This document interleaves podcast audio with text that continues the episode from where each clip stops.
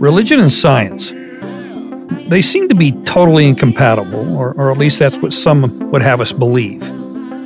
Those from both camps. And this isn't new, it's been going on for some time. Pretty much starting with the publication of Darwin's Origin of Species in 1859. Then came the Scopes monkey trials in 1925, where William Jennings Bryan and Clarence Darrow went toe to toe in the courtroom over evolution and creationism. And it still goes on today. The fights, the bickering, where the battleground is in our homes and in our schools and universities, and, and it's all over the news, especially the news. That's where we can see stuff like Bill Nye, the science guy, trading bars with Ken Ham, the Noah guy, the guy from Kentucky who built a replica of Noah's Ark in his front yard. Evolution versus creation, old earth versus young earth, schools versus churches, atheists versus believers. It seems hopeless and very ugly. Just look around you.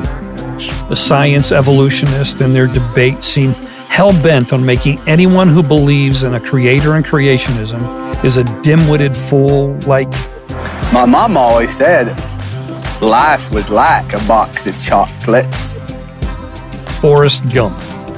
And likewise, the creator creationism camp seems equally hell bent on making the evolutionists seem like they're crazed, godless heathens trying to prove that science is our God. He's alive! He's alive! Oh, in the name of God! Now I know what it feels like to The chasm looks impossible to bridge. Or is it? I guess there's always hope, though, right? I mean, the doctor or the lead geneticist who cracked the human genome is a man named Dr. Francis Collins. And Dr. Collins is a dyed in the wool, Bible believing follower of Jesus. He detailed his own battle with faith and doubt in his book, The Language of God. On the other side of the coin, there's late celebrity atheist and debater Christopher Hitchens, a man known for his, his outspoken hatred of all religions and especially those in the creation camp. At the height of his worldwide coast to coast debates, where he vehemently went after Christians, this Oxford trained Brit developed a deep and profound friendship with one of the moderators in those debates, an Alabama born evangelical preacher named Larry Taunton. It was a friendship that lasted until Hitchens' death in 2011. Taunton's book, The Faith of Christopher Hitchens, is an account of their relationship a relationship forged in that tension between faith and doubt. There's always hope, and hope, a lot of times, comes through relationship. And, and I, I didn't want to go, but they dragged me. And when I got there, there was this uh, kid from my homeroom who I thought was pretty cool. And so I thought that was neat. And the next week I didn't go again or anything. And the, the next day at school, the guy said, Where were you last night? Mm. And just the idea that somebody uh, who cared about me shocked me. So I right. started going just to be around this guy. That's Fred. Fred's a guy who, as a young adult, was a devout atheist. Can you be a devout atheist? Anyway, Fred was a young man who looked down his nose at the Christians in his school until he became friends with one. And life hasn't been the same since. But has Fred come to grips with the whole evolution versus creation stuff? I'll let him tell you. Faith and Doubt Science versus the Bible. This is Dan Foote, men's community pastor at Flatirons. My buddy Fred Schmidt is in the podcast stew with Cole Willard and me today to discuss faith and doubt on Wake Up Call, the Flatirons podcast for men. And in light of what we talked about, sipping cider at uh, the old mine, your walk in faith, it was just intrigued me. And I thought it would make a great conversation. Well, great. Um, because we're looking at faith and doubt.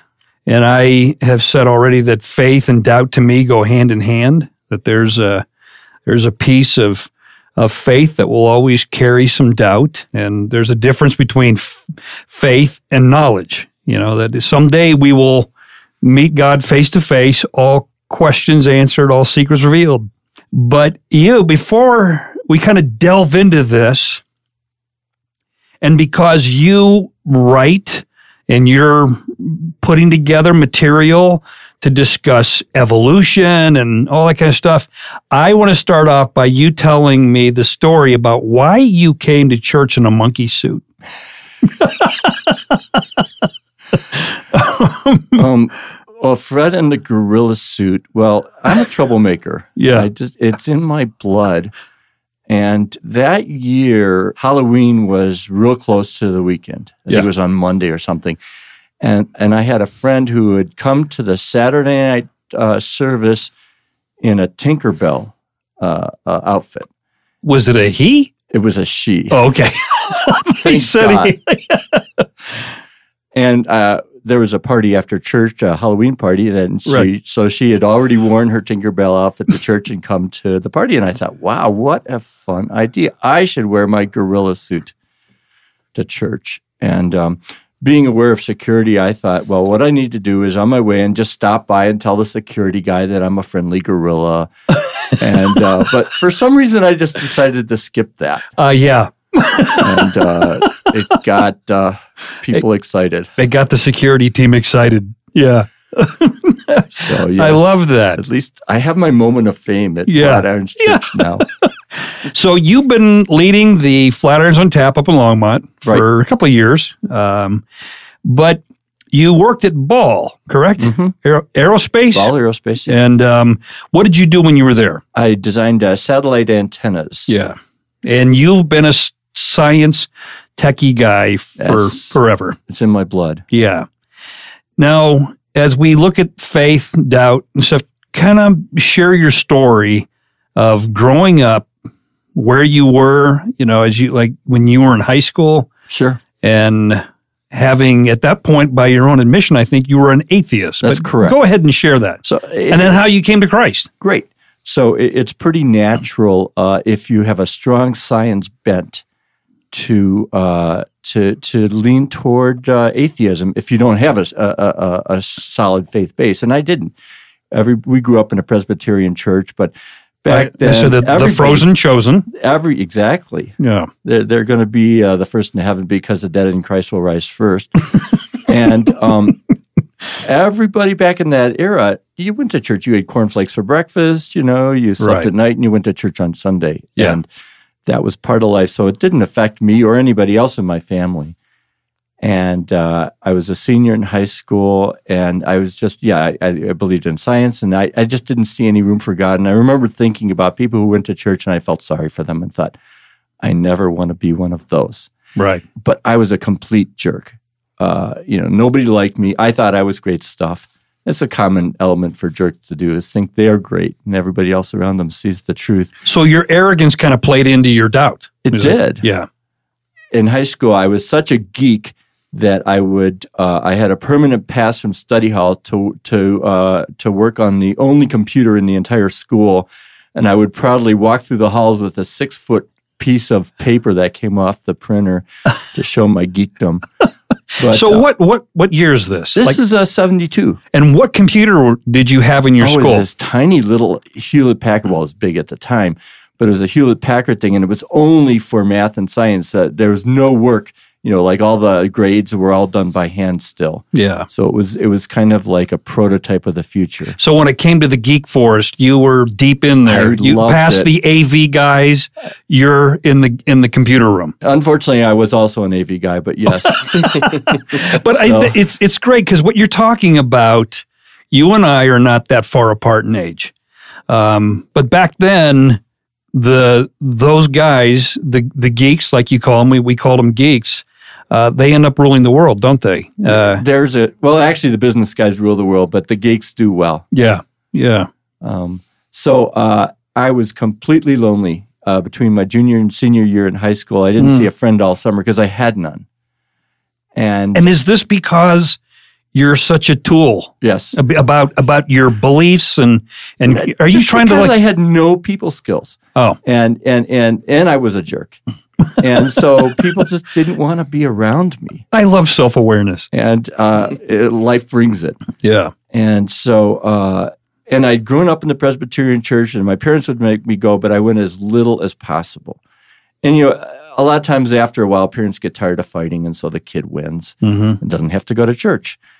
So I uh, I was happy not going to church, and they had a uh, this kidnap party for the uh, high school group, where they would go to people's houses and drag them physically to church and have a kid party. Oh. And my sister was there, and she said, "Let's get my brother." So they come, and a car comes up, and they drag me to church, and And you had no idea. no. And and I, I didn't want to go, but they dragged me. And when I got there, there was this uh, kid from my homeroom who I thought was pretty cool. And so I thought that was neat. And the next week I didn't go again or anything. And the, uh, the next day at school, the guy said, Where were you last night? Mm. And just the idea that somebody uh, cared about me shocked me. So I Right. started going just to be around this guy, Just because of relationship. just because Yeah. of relationship Interesting. and he uh and uh so I went for a couple months and this is you know end of senior year of high school and there was a party one night and uh, my friend and his buddy and these guys were two more big time eggheads we were driving home together and they were kidding each other about how sick they got of each other because I guess they were best friends and they're spending all time together and I'm dying because I don't have a friend on the planet and I went home and out of nowhere well I know where it was out of but Sure. I, I looked at myself and saw myself as as a mess, which I'd never done because I just thought I was the best stuff on the earth. And in that moment, I uh, prayed to God for help. mm-hmm. And I remember thinking, what's this stuff about Jesus about? I had grown up in a church, I had no idea who Jesus was. So let me stop you there. So you're you're a kid who is a you know professed atheist. Atheist. Am I saying that? Yeah, that's good. you're a professed atheist, and somebody you know, reaches out to you. So out of relationship, that's what draws you in. And then what that distance between I'm an atheist and now I'm standing in my bedroom realizing that I'm lost and I'm praying to God. What what was that? Did you like have a some sort of moment? You like you a flash of reg- like yes, I believe in God now, or were you just you weren't sure what you were praying to? I, explain that. Well, you know, I, I guess I, I guess I must have known deep inside that there was a God, but the the pain of watching these guys and having a friendship and, and the pain of not having any friends right. cracked my shell. Mm-hmm. And in that moment, uh, obviously, the, the that inner knowledge that had been there that I'd repressed came through, and and I called out to God Yeah. And uh, and there was no emotions, there was no sense of uh, that anything had changed. And I woke up the next morning feeling like the same old Fred, and I didn't think anything had happened. What happened to me is people around me started saying, "What happened to you?" And the one place in the world where I had associates was physics class. Physics class was two periods long, so you always had time to talk at the end. And one day, the student and the teacher uh, and I were talking, and uh, my friend said, or the teacher said, Hadn't, hasn't Fred changed recently? Mm. And the student said, Yeah. I said, What do you mean? And they said, Oh, you were really bad. and I had no idea that I'd changed. And that was God's way of breaking through my atheism because I wasn't trying to be a Christian. You know, I, I prayed and forgot about it, but God didn't forget about it. Right. But one thing that did change is I had a desire to go to church, which I didn't even think about. But I started wanting to go to church. I started reading the Bible. I was very embarrassed about it. Um, and I remember I had this book that was kind of an edgy book for a teenager to have. I forget. It was some novel.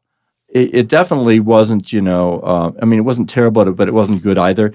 And when my parents would walk down to down the stairs where my bedroom is in the basement, I would ditch the Bible and get out the dirty book. I Oh, that's, really? That's where I was coming from. Where most high school students tend to do the opposite. Sure. You know. Yeah. But and I just started growing, and then over time, I I you know realized that something did happen, hmm and I dove in. Yeah. 44 years now, and it's just you know God's been very good to me. Yeah. One advantage of becoming a Christian at 17 is you don't have anything to rebel against. Mm. You know, it's not my parents' religion. Right. And so I, I forged ahead. And fortunately, my parents and sister uh, joined me over the next few years. They all became Christians, which I, Amazingly, That's thankful. great. It is. So, where did you go to school? Where did you go to college? I went to uh, Cleveland State undergrad, and I got a master's degree in electrical engineering at Ohio State Oh, so- University. so, back up here. Are you from Ohio? I am. I didn't know that.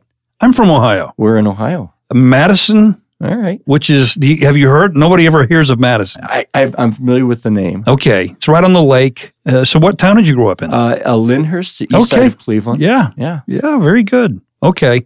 So, you went to Cleveland State Yes. and then went And to then- Ohio State. And then Ohio State. Yeah.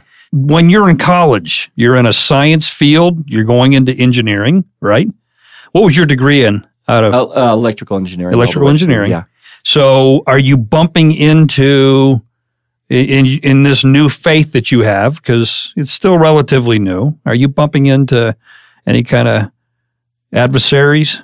Mostly, ab- most of the adversaries were in my own mind, Mm, just dealing with some of the things in the Bible and science. yeah. because I, in becoming a Christian, I was relational. There was nothing um, mental about the Right. process at all. right. So I hadn't worked my way through that, and that's the journey that I took, which is why we're talking Yeah. today.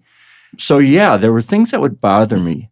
You know, back in the seventies, there was no Christianity was so locked into the Bible testimony. There's no room for science to to breathe Right. uh, in, in Christians. And so, you know, it took me uh, a long time. And it really got bad when I moved to Colorado in 1985. I would drive to Utah and you see these rock structures and you're like, this is not 6,000 years old. There's just, n- there's just no way Yeah. that these things could form and they built up layers and they shifted and eroded. And it's like, you know, and, and you know, a lot of my friends uh, will say, oh, that all happened in the flood. It's like, no, that all can't happen in one flood. And that was the thing that really challenged me is dealing with the fact that if I, when I read the Bible literally, the earth is a few thousand years old hmm and uh, that was a big challenge. And so that was part of my journey. Uh, is is learning, walking my way through that. Sure. So when you're in college, you're saying let's let's let's Yes. kind of back up Sure. there because this is where you start bumping into this wall. Exactly. and it's all the young Earth versus old Earth, and Mm-hmm. all, all the discussion about well, whether it's you know evolution, uh, millions and millions and millions of years versus uh, you know, Billions of years. yeah, versus a couple of thousand. Right. Um, and so you have this young faith that, by your own admission, comes from a relationship that you have. It's like you just said, is there's nothing mental because it's all in this heart. It's just like you have connection and you you have this relationship w- with God through Jesus. But then you start, you know, when you really start reading the Bible, then what were some of the biggest issues that you had? Right. Well, so, so there was the age of the earth uh, was definitely an issue, and then there were things like like uh, Joseph or one of the patriarchs. Is that the right? Yeah. Uh, they they had a deal with the farmer that they worked for that he could keep all the blemished sheep. So he had the sheep uh, have sex in front of a, a, a fence so that all the uh, all the babies came out striped. Oh, You know, and it's like that. you're talking about Jacob. yes, Yeah. Yeah. and Jacob It's, it's and like okay, now that one was hard. Um, you know, and there's some other things like that. And then the another thing in the Bible is there are, you know, there are contradictions in the Bible, and it's not like you know people. No, you got, throw we got to tap the brakes there. So Okay, when you I'll say wait. contradictions, where, where where where do you see these contradictions? Excellent, the excellent question. So there'll, there'll be a, a, a like in in one gospel, both of the thieves that are crucified with Jesus rail at him. In another gospel, one of them basically becomes a believer. You know, and, and there'll be details. These are not things that are fundamental to the Bible, but there are things, you know, and in the Old Testament, if you'll read like in Kings and Chronicles, there'll be a, uh, uh, an account, and you know, in one case there's 512 trumpeters, and in another case there's 330 trumpeters, and th- these things aren't things that are critical to faith, but they are things that you know. I, I was told that you know every word of the Bible is true, hmm and oh man, there's contradictions, there's disagreements in it. Talking about the, the the thief on the cross. hmm There were two thieves, right? And there's one account uh, where the one thief is, like you said, railing. I don't know that there's an account where both of them rail against. uh, I, think- I believe there is. We're going to have to look this up, and we'll we'll We'd have to have a post uh, Yeah, well, production correction. exactly. yeah. We'll, we'll we'll insert uh, in, insert uh, yeah, readings from the Gospels later. But I, do, I I know, and we just had this conversation with my son-in-law recently, who's going to be part of this faith and doubt uh, podcast, and the the thing that stands out to me as we talked about, you have accounts from different people's perspective. Not that the truth changes. I would, I would, and I would say not that there's contradictions within within the Gospels. There's just different perspectives. So just because one account doesn't even mention thieves, just because the Gospel of Matthew doesn't even mention thieves, doesn't mean that there weren't thieves that that that were hung on a cross. Um, and and because you have a difference in the accounts, uh, what is left out of one doesn't mean that it didn't happen. And you know, it, am I making sense there? No, what you're saying is exactly what I came to learn. So go ahead, explain And, that then. Um, so you know where, where you know you grew up in in the classic evangelical Bible attitude where you know every word is God breathed and and reliable and his, accurate and historically and scientifically. Um, and what I learned is that the Bible is a collection of books. You know, Bible means books, mm-hmm. and it's a collection of books written by Sixty-six. people who saw God interacting with people. Hmm. And yeah, collection of uh, uh, 66 books. And they're all written by people who witnessed God.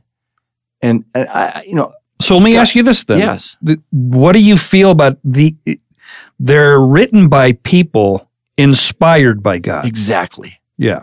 So it's not just that these You're are right. just these are just you know average people writing whatever they want. This No, is well, under these are- God's inspiration. The whole inspiration of the Holy Spirit is what we, as I'm going to say, as people who follow Jesus here at Flatirons, our number one core value of the seven that we have, and I always tell people this, we, we really have one core value that the other six fall under.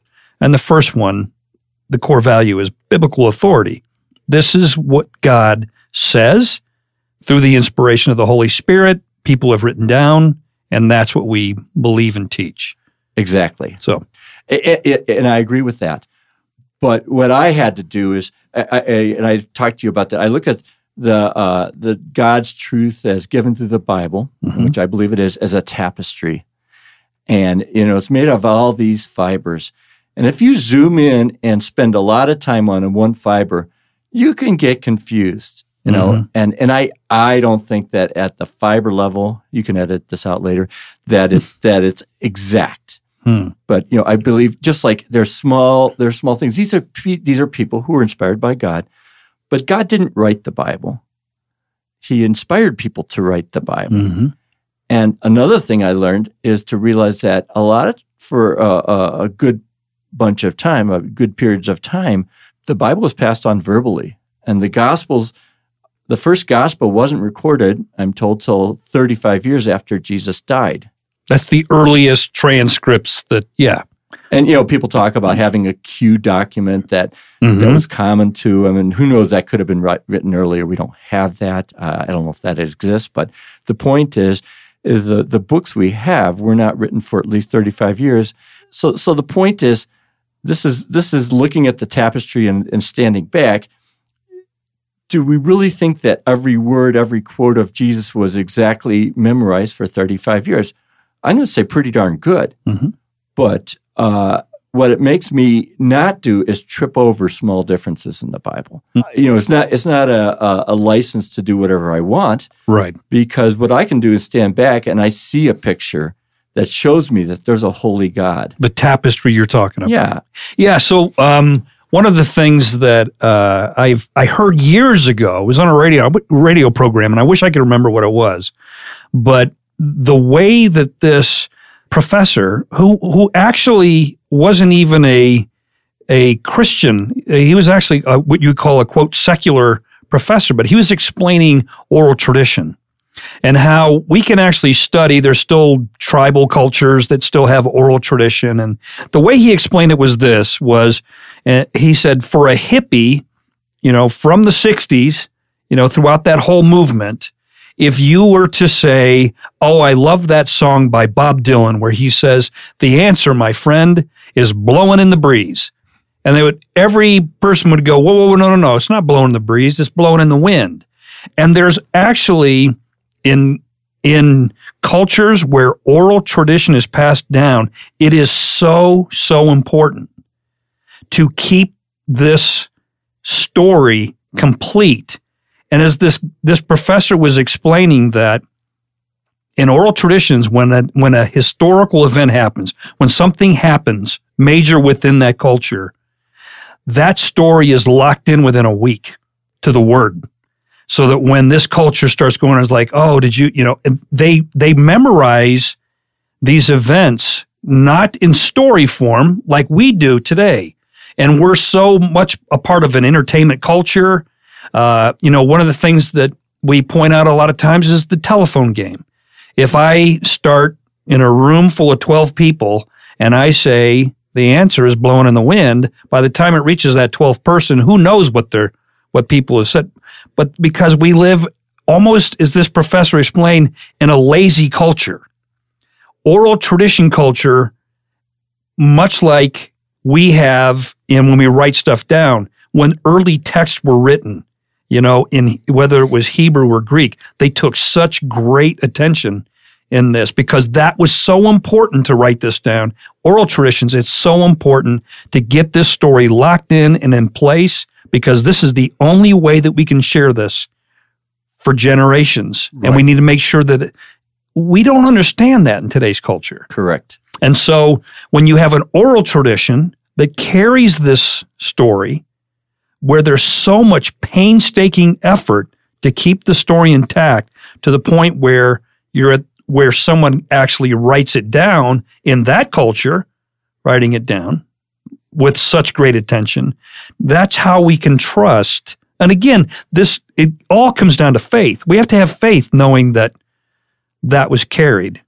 And there's things that have happened throughout the years.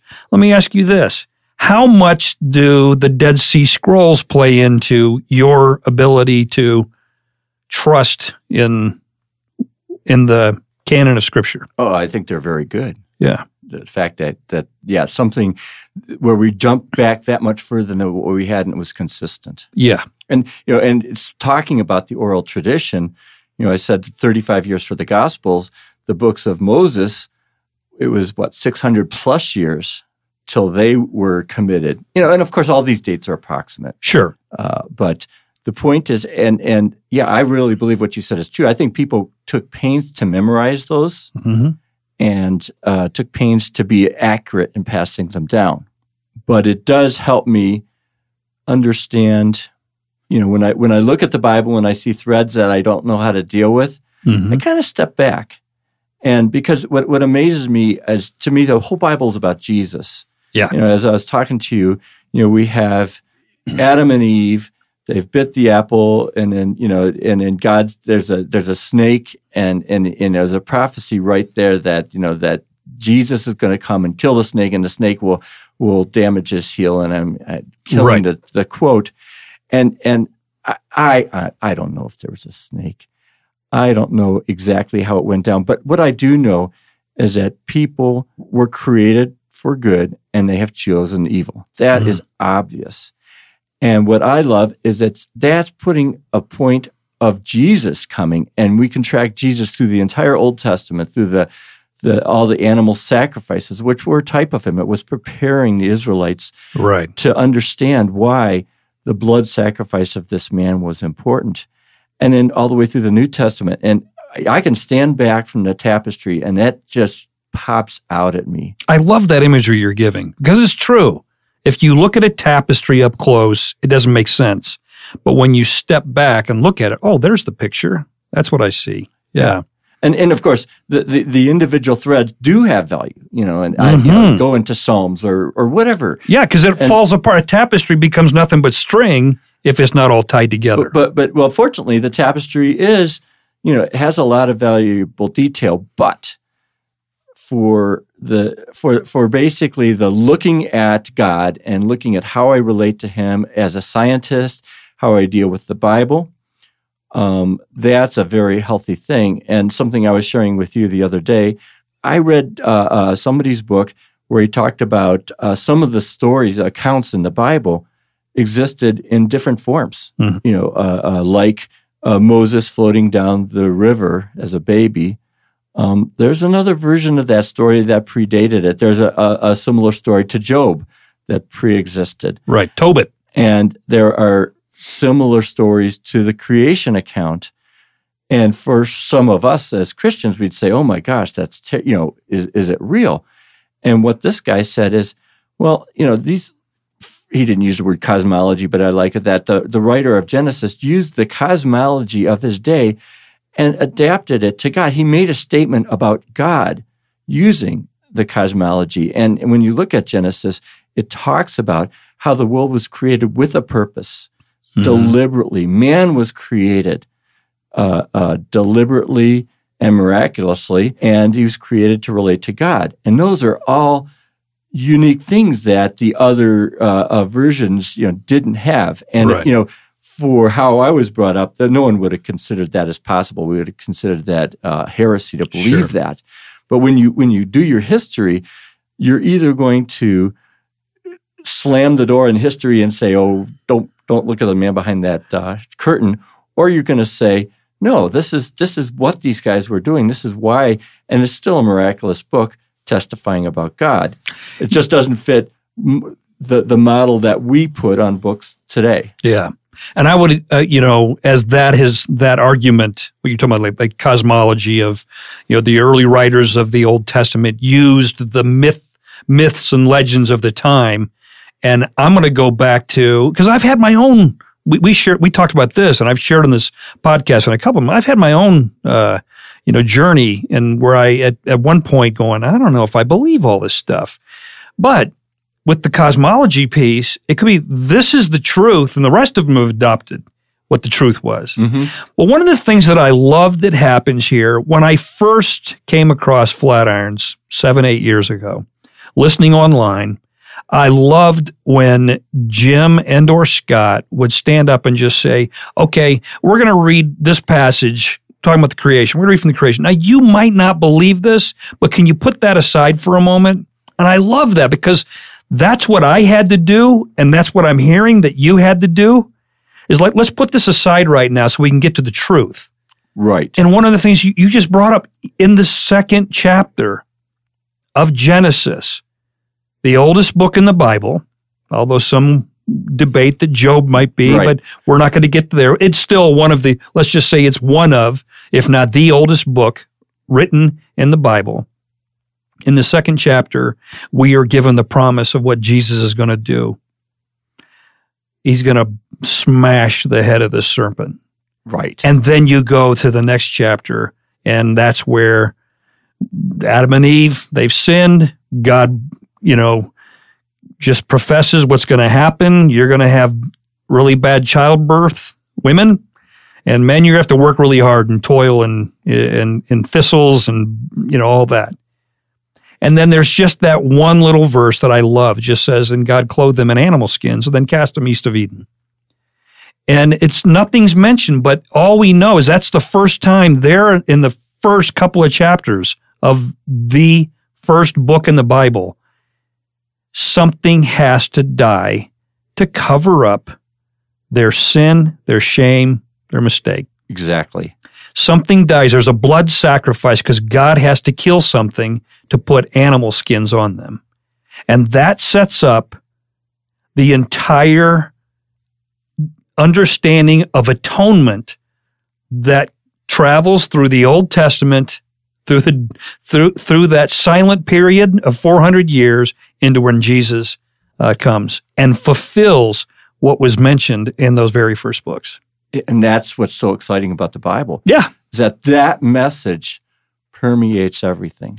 but science can get in our way because there's you know we it, it- we have all of this stuff now. We've got whether it's carbon dating, which you can't carbon date the Earth, but like you're saying, we can look at strata. We can look. We can look at these rock formations and we go, how does this happen? How does the, this doesn't happen in six thousand years? And then I'm going to go back to where I've had to bring myself. And it's going, I'm going to go with your metaphor. I have to step back and look at the tapestry and go, I know this. I've experienced in my life. I've experienced this in my life. I've seen it in others. I see it in scripture. God can do anything. And on my last heartbeat, if I get to heaven and I go, okay, was, and God goes, hey, I really did it in 6,000 years. You know, this is how it happened, blah, blah, blah. blah. And yeah, there are, there are scientists out there. And that's the reason why I asked you to come in because you have steeped your life in science and yet you have a profound faith. You've had your struggles. Um, uh, you and I, when we talked, I talked about Francis Collins, the lead geneticist who cracked the human genome is an evangelical, Bible believing follower of Jesus. And what he says is, I don't go to the Bible for science, I go to the Bible for truth. And that's what you're saying too. And I love Galileo. You know, the Bible tells us how to go to heaven, not how the heavens go. Mm. I mean, I love Is that, a Galileo Yes. quote? Oh, that's great. Say that again. The Bible tells us how to go to heaven, not how the heavens go. Mm, that's good. I, yeah, it's Yeah. So here you are. You retired from ball last year, two years ago. two years ago. Yeah. And you have your own little projects now. hmm Now, what are you doing? What are your projects? One of the things I like doing is putting together books to share my thinking. Yeah. And uh, I, this started for you when I, I, I have a, a, a book I put together called 36 Reasons Not to Be a Christian, which isn't telling you not to be a Christian. It's addressing the 36 reasons which people choose not to be Christians. And it's kind of a comic book format. Mm-hmm. And that, that uh, addresses my own thinking very well. And you refute each one of these 36. Right. And I'm not actually, I, I, I'm not going to call myself smart enough to refute them, but I, I shine light on them. Yeah. You know, because I know if I tell the person why they're believing something wrong, they're going to slam the door. Sure. I, I wrote the book for my friends who aren't Christians, mm-hmm. you know, and, and so what I wanted to do is deal with the big issues. What, you know, why does a loving God allow suffering? What, what about hell? And then what about, you know, a lot of people have horrendous experience with Christians and things like that. And then some of the, the, the uh, other uh, areas as well. But just to address things and to, just to make people think. Yeah. But I love doing it. I love just taking time and putting ideas on paper and just seeing that does it make sense? Yeah. You know, and if it doesn't, you know, no one ever hears about it. And if it does, you know, I'll, I'll see see what people think. I love it because uh, this just to me fits that parable that Jesus gives us about this the sower and the seed. And you're a sower. You're creating these little booklets, and I want to publicly encourage you to make these to to not pull stuff, all your pictures off the internet, to find someone to help you put this together and to get this into publication, whether you self-publish it or not, because these are seeds. Um, uh, you know, I've said this, and I'm, I know I Cole's sick of it, and I'm sure people who are listening are tired of me saying this, but you can't argue someone into believing. You can't argue someone into believing this. But what you can do is ask some questions and love them. What you did, what you experienced from the very beginning, you experienced relationship first. So we can love people, care for them, be graceful in their questioning and their doubts and their arrogance and and then we can put stuff in front of them that makes them go ah okay I, I say this in at in broad daylight when but in the dark hours you know in that two o'clock in the morning when i'm when i'm open and receptive to all the doubts that i really do have Mm-hmm. that's where this seed can grow. As, as we as we kind of close here, um, there there's people that are people all doubt. What what about the the men out there that are seriously doubting about whether to believe anything that's in this word, uh, this book that we call the Bible? Um, what kind of advice would you give them, having been there as a I'm going to say as an adult, coming to faith as an adult? what would you, what advice, what kind of hope can you give them? Um, my first advice is find a friend who's on the road to share with. Mm. Find somebody who's who's been uh, experiencing because they can help you so much, and in their confidence. Um, and I, I would say ask God. Yeah. Ask you know if if you doubt, ask Him for help. Um, and it, you know, a lot of times the answers don't come the way you expect they will. Right. But you look back in six months or six years and, it's- and, you, and you say, wow, it came. What was Fred Schmidt's advice for taking a journey of faith? The same as almost any journey we take in life. Don't go alone. Find a friend. Find someone to join you who can maybe guide you and answer some of the questions you've got along the way. makes sense. That's how God worked through Fred's life. After a young man back in high school befriended him, when he had someone to help him in the process, that's when faith started overtaking his doubt. Fred also advised people to pray, to simply ask God for his help on the journey. But like Fred quickly cautioned, be ready, because the answers you're most likely going to get won't come in the way that you expect. Where are you on the journey? Just starting? Or are you deep in the thick of the wilderness? Do you need a friend to join you? Try reaching out and asking for help. Drop us a note. Give me a call or maybe try connecting with some other fellow journeymen on Flatirons Connect.